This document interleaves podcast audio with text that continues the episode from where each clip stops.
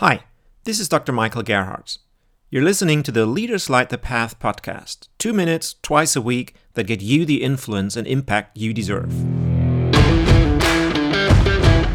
Let's assume that your communication works. You've made us see the brilliance of your product.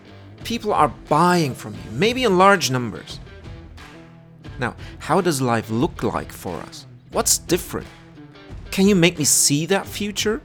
Can you make me see myself in that future? Painting that picture might just be the story that you need to tell to actually convince us.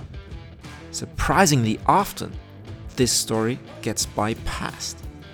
Surprisingly often, communicators stop at telling us about the problems of the present. They offer us a solution and leave it to us to figure out how the solution works out for us.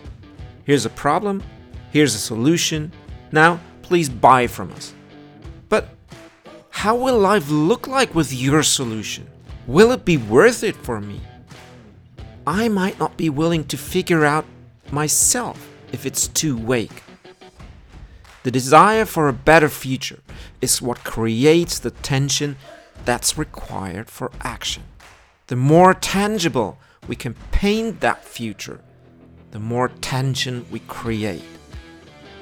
Yet, make sure that it's a true story. False stories destroy trust, true stories create it. So, how does future look like when I buy your product, when I approve your project, when I invest in your team?